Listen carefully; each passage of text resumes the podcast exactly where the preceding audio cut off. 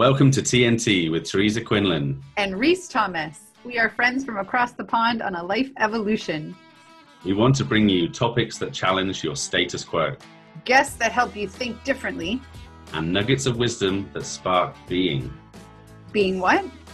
You, authentic you.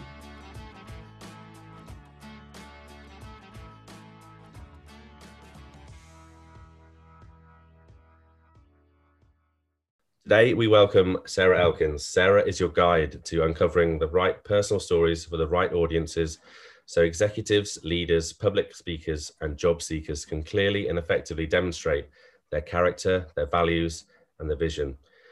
She's a storyteller, a communication coach, an author, and professional musician.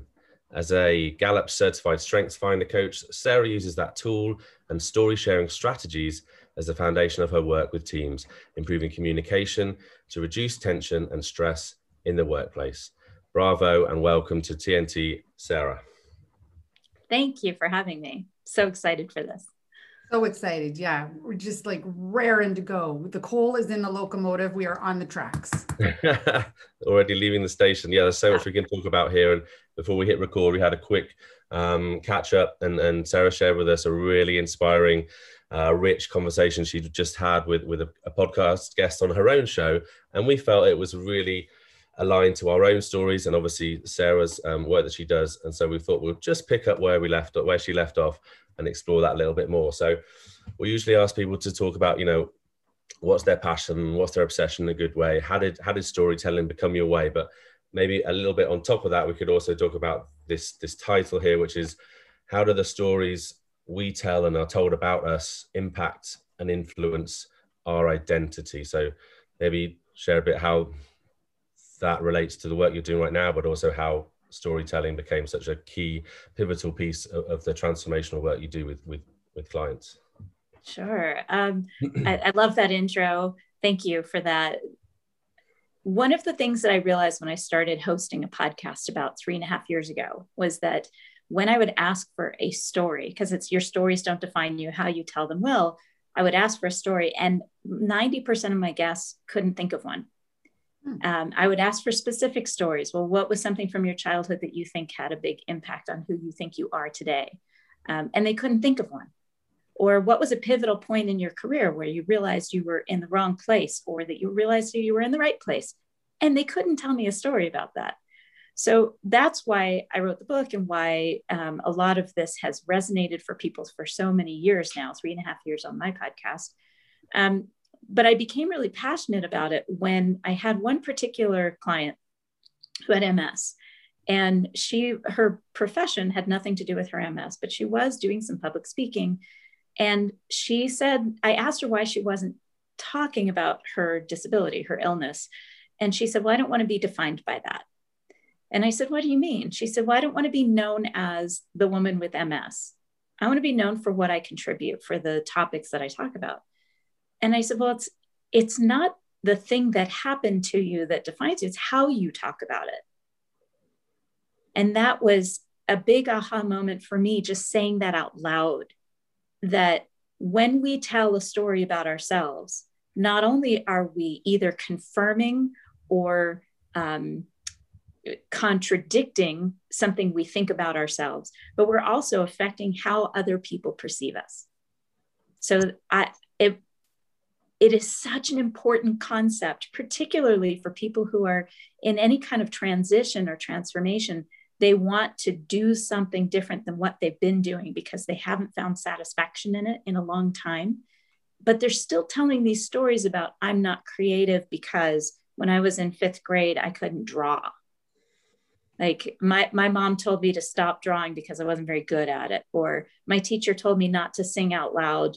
Um, i had to hum during our event because i'm not a good singer.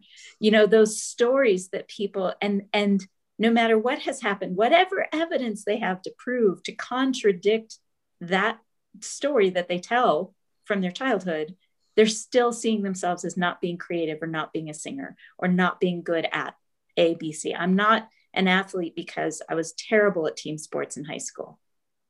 Okay, but you're running five kilometers twice a week. So there's a contradiction here. So I, I don't know if that answers your question, but that's why I'm so passionate about it. I think it's really important for us to support ourselves and support others who are trying to transition and transform. Um, I don't know how many weeks ago it has been, but recent I did an episode on imposter syndrome and the relationship between persisting self doubt despite evidence otherwise. And that led us down a road of exploring things like roles that we assign ourselves. But I am blank, insert blank, a mother, a woman, a daughter, uh, whatever, just. And then some of the roles are I'm a victim, I'm a villain, I'm a hero, I'm a martyr. That power of storytelling can be so one uplifting So it can challenge us into our transformation, or it can really keep us from it. I would love to hear your thoughts on the transition of mindset people may need to take to get from it's keeping me from to it's elevating me to. Well, you know, that brings in the other aspect of my work, which is Strengths Finder. So I'm a Gallup certified StrengthsFinder coach. And when I do work with clients, I really encourage them to take that assessment so that we can talk about why they think they're particularly good at something or why they think they're particularly bad at something and to be able to tell the stories that demonstrate what they're really good at so for instance um, if if you have to tell somebody you're authentic you're probably not doing it right right Touche. But you can, right, but you can tell a story that generates that that impression that you are authentic. You can you can tell people I'm a team player. But everyone says that. So when you look at the the strength, I say your strengths are your stories because when you can tell a story that demonstrate those strengths, you start to understand them better yourself because when you tell that story, you are further processing the information. You're further understanding and marinating in that knowledge of who you are and what you're good at. Yeah, it's often the case when we're speaking to a client that they can be so attached and hung up with a negative story and believe it wholeheartedly that it is the only truth that, that, that it really embodies them. And that same thinking is only just a small shift to the other side of the fence to believe the positive stories that you can tell about yourself. So it, i know the other thing that you do uh, or that one of your strengths is communication coach. So i wanted to understand the difference or the, the symbiosis between the two. I mean is it the commun the strengthening the communication that empowers the storytelling or is it through storytelling that empowers the communication skills Classic. i would say Go ahead. Classic, classic chicken and the egg. Which one comes first? exactly. Um, I really do believe that when you have the right stories to tell, that it contributes to improved communication. Mm. Um, I, very few really good communicators um, don't share stories. When you think about it, the people who that you think of as great communicators that really can get a point across, I would say 99% of them get that point across through some version of a story. So, really, when I talk about using storytelling as the foundation of my work, it's really about uncovering personal stories that you can use to um, set the tone of a conversation. Uh, one of the things I think people really underestimate is the power of storytelling in unlocking the stories of others. Mm. Even though we all know, we all know that that works because when somebody's telling us a story, what are we generally doing? We're thinking, thinking about, about, our own thinking about my own story. Me too. Exactly. Oh my God, not quite the same, but like this. Exactly. Yeah. Exactly. So we know it works, but most of the time we're not necessarily doing it intentionally. So when I'm working with an executive who wants to connect more deeply or authentically with their people, um, whether that's the the maintenance staff in the building or their vice president, um, to be able to share a personal story, to find personal stories throughout your day that you can use for this purpose and doing it with this intention of creating that relationship with the person that they feel compelled to then share their story mm-hmm. and now you've learned something about them and it's created a connection that is far different from telling them something about work right so for instance um, sunday was mother's day here in the us Mm-hmm. And I am not a Hallmark holiday person. I'm not into that stuff. I, I mean, we do something special on Father's Day, Mother's Day, just because it's an opportunity. But I don't expect cards. I don't expect flowers. I'm not that person. However, this year was the first year I've celebrated Mother's Day where both of our boys are living out of the house. We are empty nested. I woke up Sunday morning and I could hear their sounds downstairs. Both boys were home downstairs in my kitchen. And I just laid there and listened to them. I had this wave of nostalgia from when they were children, when they were little. And all of a sudden I was like, oh, they're in the house and I'm laying up here in bed. I got to go spend time with them. Right. So I jump out of bed, I put on my clothes and I go downstairs. And one of them made an espresso for me. And we sat and visited. Then we went for a hike together. It was the best day. And I remember coming home to a fabulous brunch that my husband had made for the four of us. And then we all went our own ways. So, why do I tell that story? To connect. I mean, I've got teary eyed because I think about when my son will leave. And I'm like, oh God, no, I'm going to be so untethered. and then I was also like, there's the lesson spend the time. Remember to spend the time. Stop worrying about it. Spend the time today. It's going to be okay. exactly. Exactly. And so I've connected with you on that emotional level. Mm-hmm. But Reese, what what does that say about me? What does that story tell you about me that you might otherwise not have known? Um, whilst you said you weren't uh, into the cards and the and the hallmark stuff, um, that was maybe just a story you were telling us or yourself, and that really the story you just related contradicted all that, and it was all those nostalgic things. It was all those um, threads that went back to the you know the time they were born, all that time in there, and that itself created a, a new story. And you just telling us this experience creates another story, and then you can look forward to a time in the future where you can relate this story and say, remember that time when you came and you know, I know I don't like cards and flowers and all that kind of stuff, but gosh, it really touched my heart, and, and you can share it and make people like Teresa better too. Right, right. More connected to you. exactly, exactly. And there are all these character um, identities that you've now associated with me that I want to be associated with.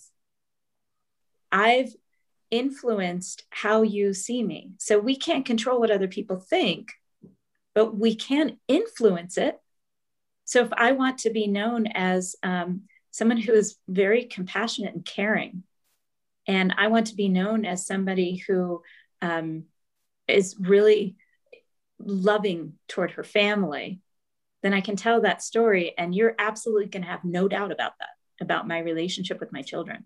Mm-hmm. Right. So, yeah. so that's why I got teary eyed. My top five signature themes. Achiever, empathy. yes, empathy is in there. Empathy, achiever, maximizer, learner, relator. Those are my top five. and my so I use the EQI assessment when I'm working with people for emotional intelligence. And then, of course, when I was a leader in the company I worked with, we use DISC as an assessment for people. And so, one of the things that I wanted your opinion on and your sort of tips and practical advice around how do you navigate is sometimes people take assessments and, like, ooh, this is who I am. But what you're saying is like, it's not who you are. it is, what is it? And how do we use assessments to help people navigate forward? Oh, I love that question. Thank you for asking that because when I um, started down this path of self employment, I have an MBA, I have a bachelor's degree in business. Um, but I knew to get my foot in the door with state agencies, public sector agencies, which really need this kind of work. Mm-hmm. I worked in public sector for nearly 20 years. I knew to get my foot in the door, I needed some sort of certification, some credential outside the MBA. And I looked at a variety of assessments and they were all okay. They were all accurate. DISC is incredibly accurate. The IOPT, accurate. Even the Enneagram can be extremely accurate. And then I looked at StrengthsFinder and I thought, well, I could see the application of StrengthsFinder more than I could see it in the others, but I didn't like assessments for exactly the reason you just said. We tend to set these boundaries around who we are, these arbitrary labels on ourselves when we have these assessments and we dive too deeply into them. Mm-hmm.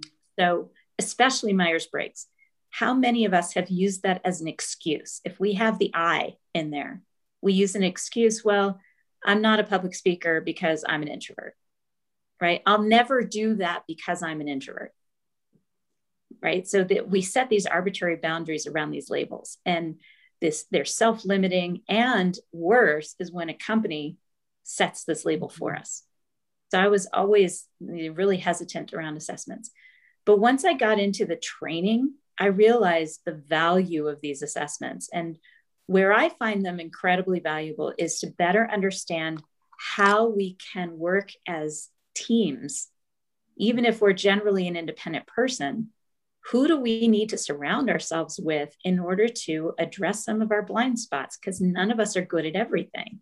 Mm-hmm. And the more I read about StrengthsFinder, just the, the theory behind it, the reason it exists, it's the same as any other assessment, but it was right there in the book. Basically, when we think we have to do everything well, where we focus on our weaknesses in order to improve them, we are doing so much damage, first of all, to our confidence. If you are, if your natural inclination is not to be empathetic, and you are working so hard to be to be that empathetic person, you are draining yourself every day, and your confidence is in the toilet.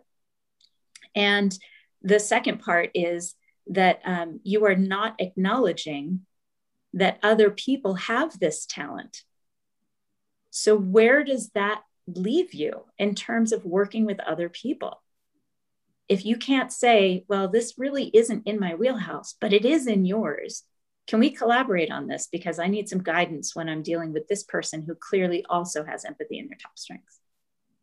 Like we leave this no room for teamwork when we feel like we have to be all things so that's that's where that comes in for me. It's not about setting arbitrary limits about who we are whether we're an introvert or an extrovert. It's about finding different ways to accomplish our goals or tasks. You know if if i give you an example i was a compliance officer for a federal grant and i don't even like rules. This was this was not a good role for me. It was not a good role for me. My boss was one of those people with all the um, executing domain strengths, responsibility, discipline, consistency. So um, I knew because I'm a people person and I influence, I use my command, I use my activator, I use my woo. Um, because I like to influence people in order to accomplish goals and tasks, I immediately started picking up the phone to meet and get to know my subgrantees. So I created a robust access database to be able to track all the, the data that I had to collect in order to write these reports and being compliant. But I made it really um, simple for myself because I'm a big picture thinker and I knew the details were going to get lost. Mm. So I immediately created these systems to be able to track wherever I could put in a drop down or a select item, I would, so I wouldn't mistype things, losing track of those details. And then I started picking up the phone. Well, to my boss, this wasn't work right? All she saw was me talking to people. Where for her, it's, you know, typing on a computer, getting sucked into a spreadsheet. That was work to her. Mm-hmm. So when you think about it, I still accomplished the tasks I needed to accomplish, but I did it in a way that was really different from how she would have done it. Hmm. Well, for me, I'm not a fan of these assessments. I'm not a fan of the um, the labelingness of it because whilst it can um, people can allow it to define themselves but it can also create a limitation like you said it could be your this is this is who I am. This is only who I am, and this is how I'm going to show up. But for me, it's all about expanding those uh, comfort zones, those horizons, and and and chipping away, and and and not relying on strengths or whatever it might be. It's about building new things and developing those. Yes, in collaboration with other people. Yes, through connection. But um, you said at the start, you said something about so two things. You said uh, how stories we tell ourselves and we tell about other people impacts and influence. So I'm wondering, a, how all this knowledge and wisdom that you gain, how that impacts you when you're telling a story about another person, or to, and then also you alluded to the previous interview you had. You talked about how the identity can be changed over time, and I'd I'd love to dig a bit deeper into that and how how that connects to you know the strength finder these are my five things and this is me today and maybe in five years time this will be totally different and that kind of evolution of your personality your identity your psyche how these things become mm, uh, specific characteristics of your um, through your storytelling how they can become uh, connecting but also um, no scratch that. The stick to the first question. Okay. Well let's let's start with this idea that um, we're really talking about two different things personality characteristics versus strengths. Mm-hmm. so um, and that that's where it's different from myers-briggs. That's where disc and and and strengthsfinder are different from myers-briggs in that um, it's a much more complicated assessment in terms of how your brain works so um, the reason I, I like this tool, and again, if you just take the assessment and you read the information and that's as far as it goes, you've limited your opportunities to really dig into how your brain works and how to best accomplish a task getting from point A to point B mm-hmm. based on how your brain works. So, for instance, I'll give an example. Um, I have strategic activator as my top two strengths. And when I read the description of strategic, I laughed out loud. I'm like, I'm not strategic. I don't even know what they're talking about. I could not see it in me at all. And oftentimes that happens with the top talent because we do it so naturally, so instinctively that we don't think of ourselves from as that person because we think, well, doesn't everybody do that? Because it's so instinctual. So um, I was getting ready to go for a hike on the mountain behind my house. It was winter, and I was putting on the tracks on the bottoms of my shoes because it was slippery and icy and snowy up on the mountain. And before I even had these little things on my feet, which is less than a minute, I already had a route planned on the mountain. Like I knew how I was going to go up, what the loop was that I was going to take, that I wasn't going to go to the summit. I knew that um, I wanted to get my heart rate up at first, you know, to clear my head, because that's the only way I can clear my head is get your heart rate up. And then after about 10 minutes of good heart rate, then I could take it a little easy. I didn't want to go down the hill at a really steep place because my knees are bothering me. I knew generally where the dog was going to do his thing and where there was a nearby trash can. Like, I, and this is all like that. I didn't even think about it. It just popped into my head. This is how my brain works. So when I sent the description of strategic to my sister, who knows me best, I sent it without the word strategic on top because I didn't want the label. I just wanted her to read the description. And I sent it to her without any indication of what I thought of this description. Just said, What do you think? Does this fit me? And she wrote back, Holy shit, yes.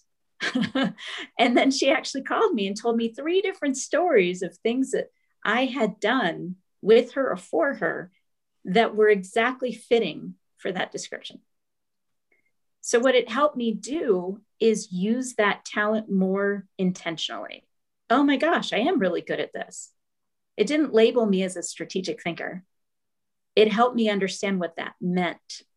Oh, I actually do think strategically and really fast so does that make sense that that's where those stories come in is that they they acknowledge what you're really good at now most people look at the bottom of the list first right. oh my god consistency is like number 34 on mine And it explains so much about my inability to be consistent. I don't have routines in my life. I have habits, but I don't really have routines. Somebody asked me the other day, Well, what time of day do you go for your hike so I can go with you? I'm like, tomorrow could be eight, the next day could be two. I just, you know, I rail against it. And understanding that about myself doesn't mean that I'm limiting myself, that I could never be consistent. What it means is that if I need to be consistent about something, I'm going to use my strategic and activator to find a strategy that works for me to find consistency because it doesn't come naturally, but the strategic and activator does. Oh my God, that makes so much sense. Because for me, like when you said you're a woo influence, I'm like, those are my bottom ones. Because eh, eh, me, I'm just like, if they don't want to, I'm moving. Because maximizer, achiever, is like, look, if you're not coming, see you later.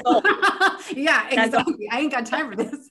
So for me to do that intentionally, and as a leader, some you got to woo constantly.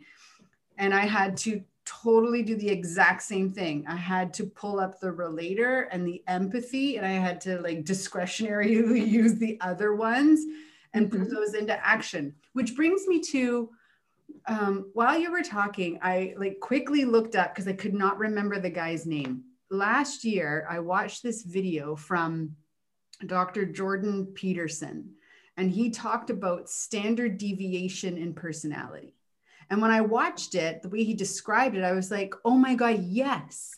Because people keep telling me now, you're so competitive. But I, they've been telling me that for my whole life. And when I was younger, I was like, I'm not. I'm like, really not. Like, you guys got to. And then I was like, yeah, I totally am super competitive. Do you have a problem with that? So, like, I got really defensive. And then as an adult, I'm just like, whatever. Like, who cares? What does it bother you if I am or if I'm not?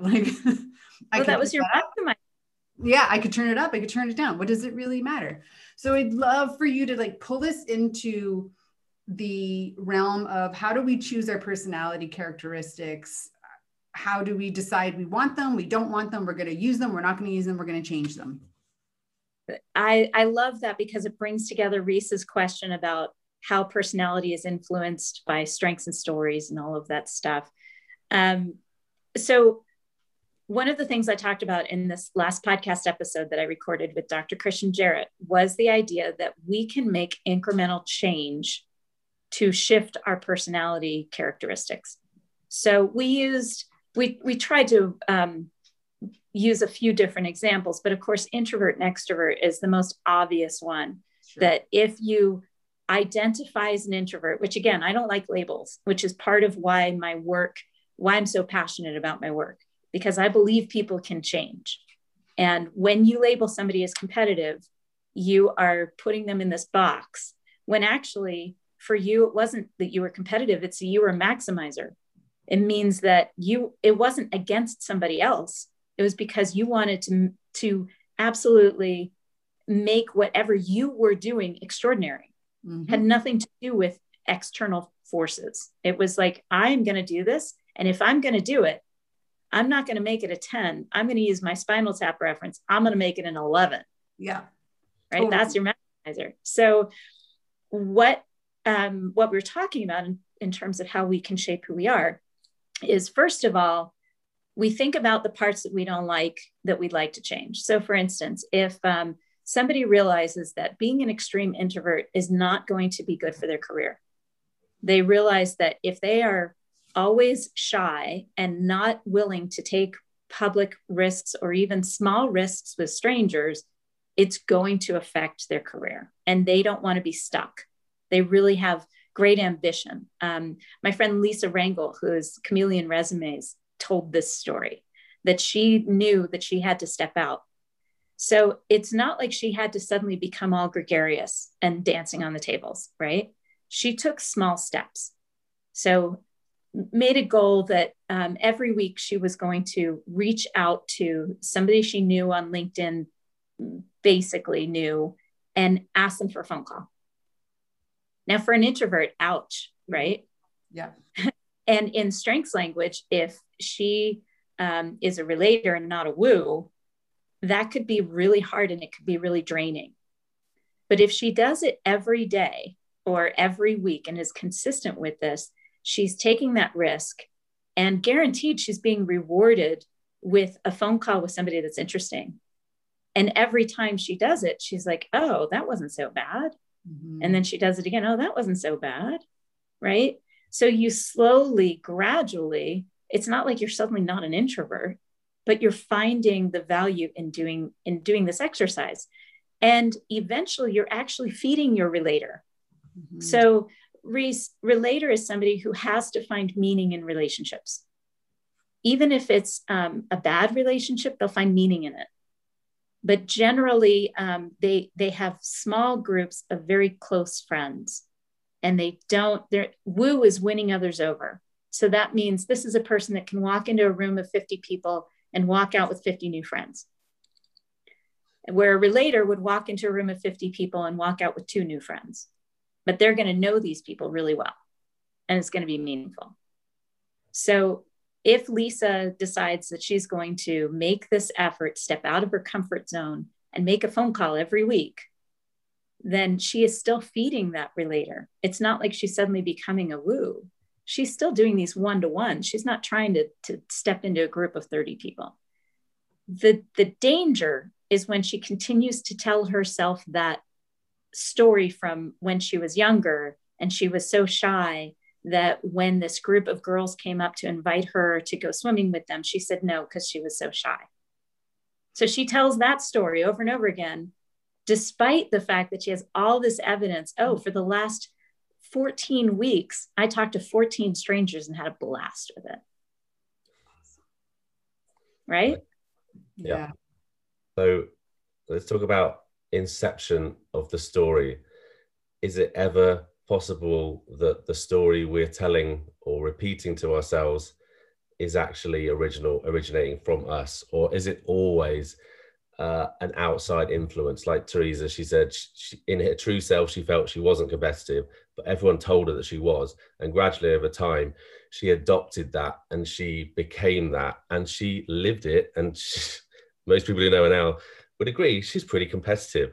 But now this is just a persona that she has and that she has become comfortable in and that she has been successful with and, and grown with and it become part of her. But really, was the real Teresa the not competitive person, that real thing right at the beginning, before anything else had come in and told her and influenced her and impacted her? Like, how can we can we ever get to that original inception story our true self um, and how yeah i'll leave it at that. Well there are two things here. One is um, do we have to if we're comfortable in that sweater that we're wearing that says competitive then why does it matter whether it was originally who we were um, but the other part of that is we absolutely create those stories when i tell a story about my childhood my siblings and my mom would be like, that's not what happened.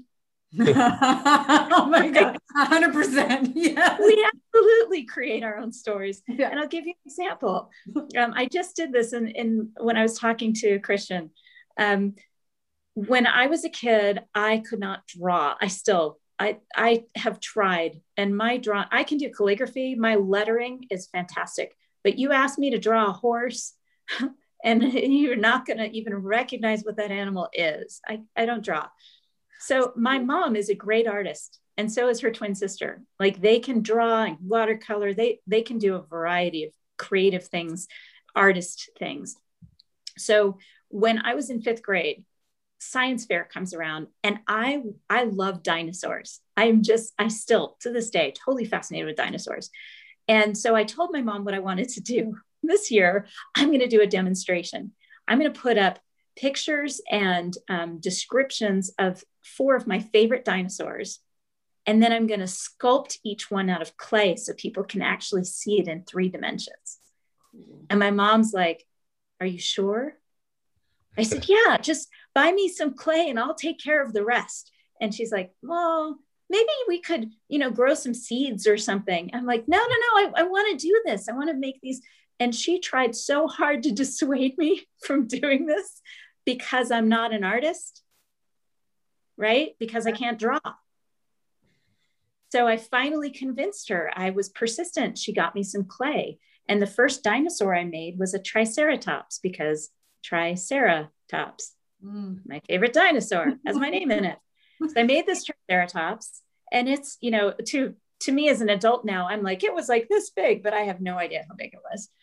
Um, and I will never forget my mom walking by and taking one glimpse at this Triceratops that looked exactly like a Triceratops with wrinkles around its legs. I mean, like my mom's like, oh, wow, that's really good. She could not hide her surprise. Mm-hmm. so I tell that story in the context of I'm not an artist, right? That's because I'm not an artist. However, this is where it all came to fruition for me later on. I joined the Clay Arts Guild here in Helena and started throwing pots and actually had a rented studio for 13 years. Shut and. I did all this clay work. I love working with clay. I love the mud. I love yeah. mud. It's a good thing I had two boys because, man, we got into a lot of mud over the years. And um, it was five years into this time. Five years i had been throwing pots at the guild and and designing putting different carvings in the walls and adding like butterflies and flowers and dinosaurs to the outside of my pots and firing them and giving them away as gifts and selling them. And uh, one of my friends had hired a medium to come and do palm readings at her birthday party. And this is four or five years into my time at the guild. And I will never forget this. This woman's holding my hand and she says, What kind of artist are you? yes. And I'm in my early 30s, right? And I'm like, Oh, I'm not an artist. She said, oh, Come on, no, seriously, what kind of artist are you? And I said, Well, I used to sing. She said, No.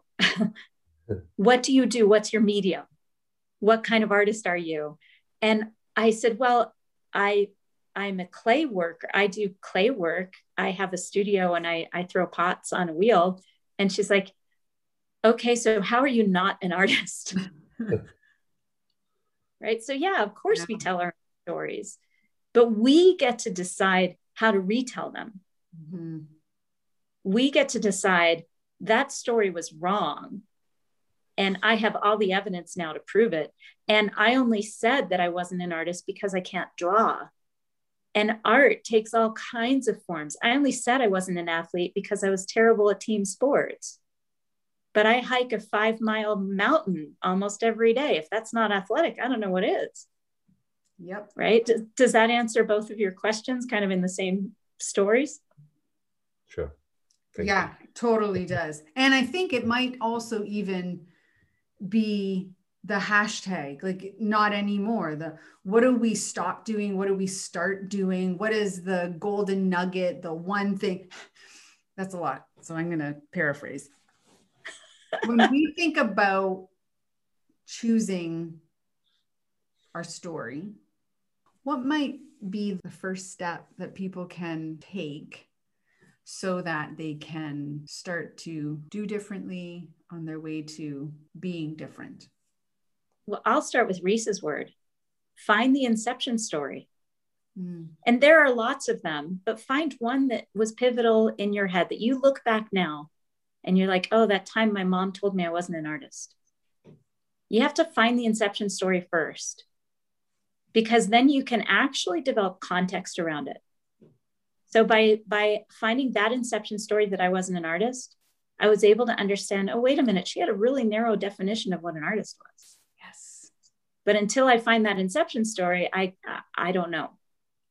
Why why do i tell that story? And that that's you have to develop the context around that inception story in order to retell it in a way with all the context that explains why you carried it for so long and why it was false. Yeah. Beautiful. One thank you so much for that. That's just an awesome nugget of wisdom so Sarah, everyone is gonna want to like beep boop boop boop boop boop dial you up and say, hey, how can people yeah, just like that beep boop boop that's what my phone sounds like. so how can people get in touch with you um, to learn more about you, to work with you? What's the 411? Well, probably the simplest answer is go to my website, elkinsconsulting.com there are links to the book purchase. Um, the audio book is available directly on my website. And I included two bonus tracks where my husband and our bass player friend and I recorded two songs in our living room in Montana midway through COVID and included them as bonus tracks in the audiobook. The song Smile by Charlie Chaplin and Hang on Little Tomato by Pink Martini. So elkinsconsulting.com. And then um, I have a podcast, Your Stories Don't Define You, How You Tell Them Will, on all of the, the standard podcast platforms, Apple, um, Spotify, Stitcher, YouTube, etc. Um, and really follow me on LinkedIn and Instagram. On Instagram, I am at Sarah, S A R A H, Lynn, L Y N N, Elkins, Sarah Lynn Elkins. And uh, find me on LinkedIn and my my hashtag on linkedin or my my handle is the smile is free.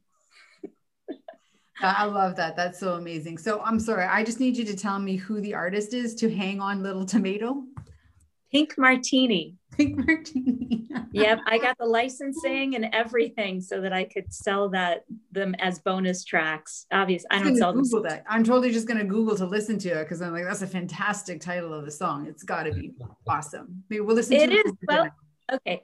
So i'll give you a little a little hint about it. It, it sounds like it's written in the 40s right. and uh, which is part of why i love it so much. And you don't know it's actually about a tomato until you hit certain lyrics Hang on, hang on to the vine, stay on, soon you'll be divine. That's the only lyric that you know. It's about a tomato. awesome. that is so amazing. okay, so we have all of the boxes checked except one, the rapid fire Q and A. Yeah, five questions, five rapid answers. Are you ready? Mm-hmm. Number one, which emotion catches you off guard most often? Sentimentality.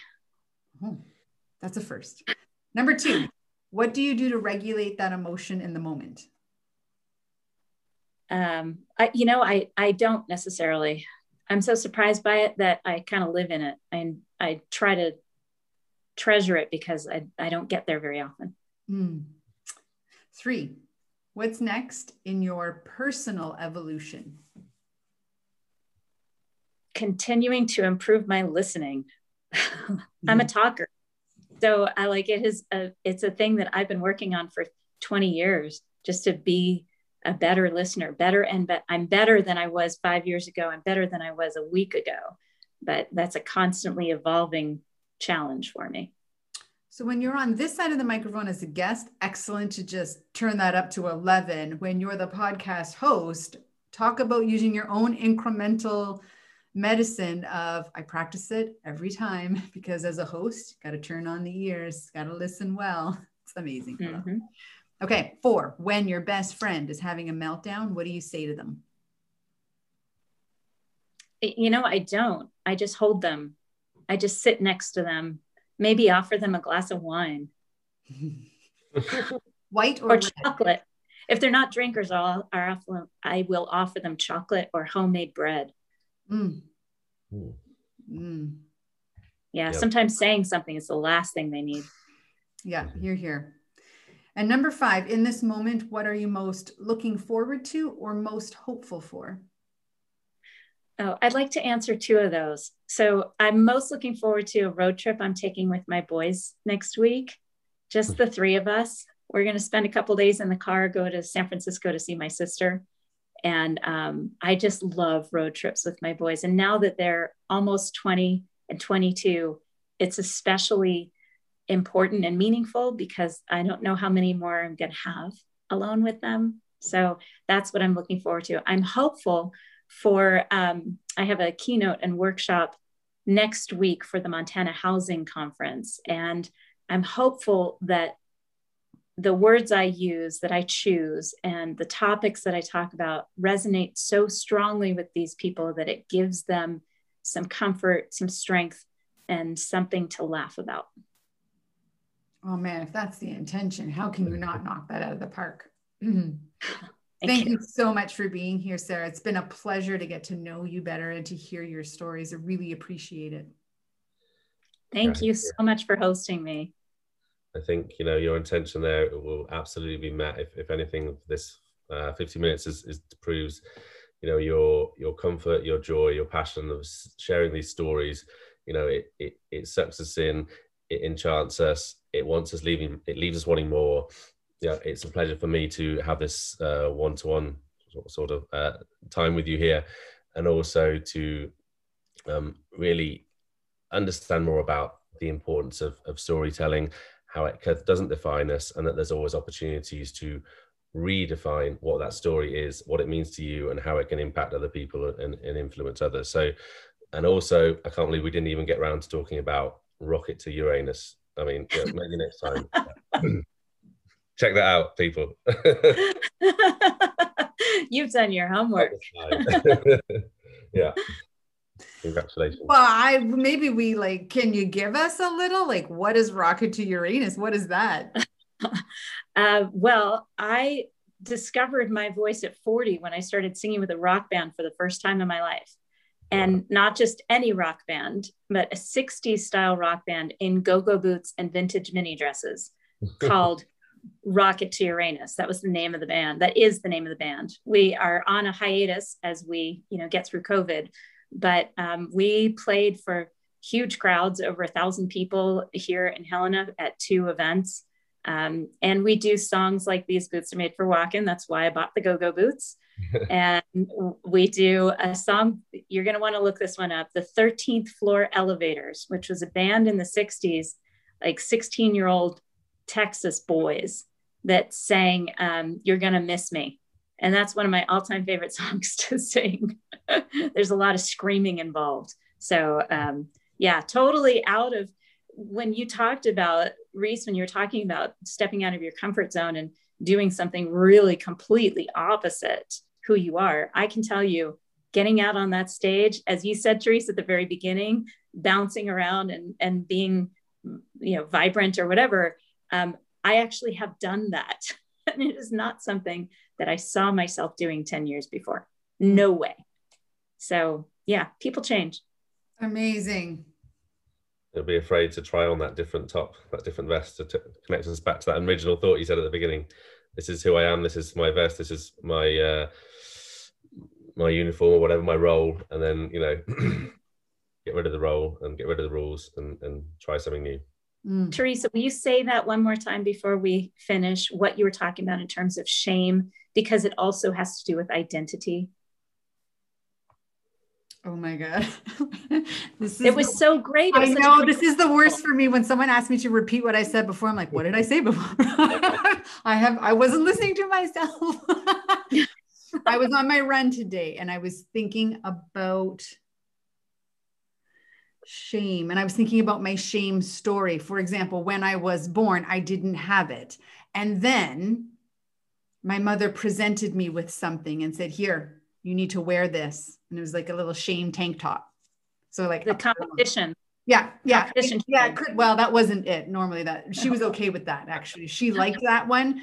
She liked that as a trait, uh, which okay. she didn't like, of course, that I was tomboyish. So it was like put on this dress Oh. Mm-hmm. And then it was like, let's do your hair in ringlets. And I was like, I'm um, okay. And then let's, as I got older, let's dye it blonde because it's starting to get dark. And I was like, um, okay. And you know, you should wear some lipstick because that'll make you look prettier as a girl. And I was like, um, I don't, I don't like that one.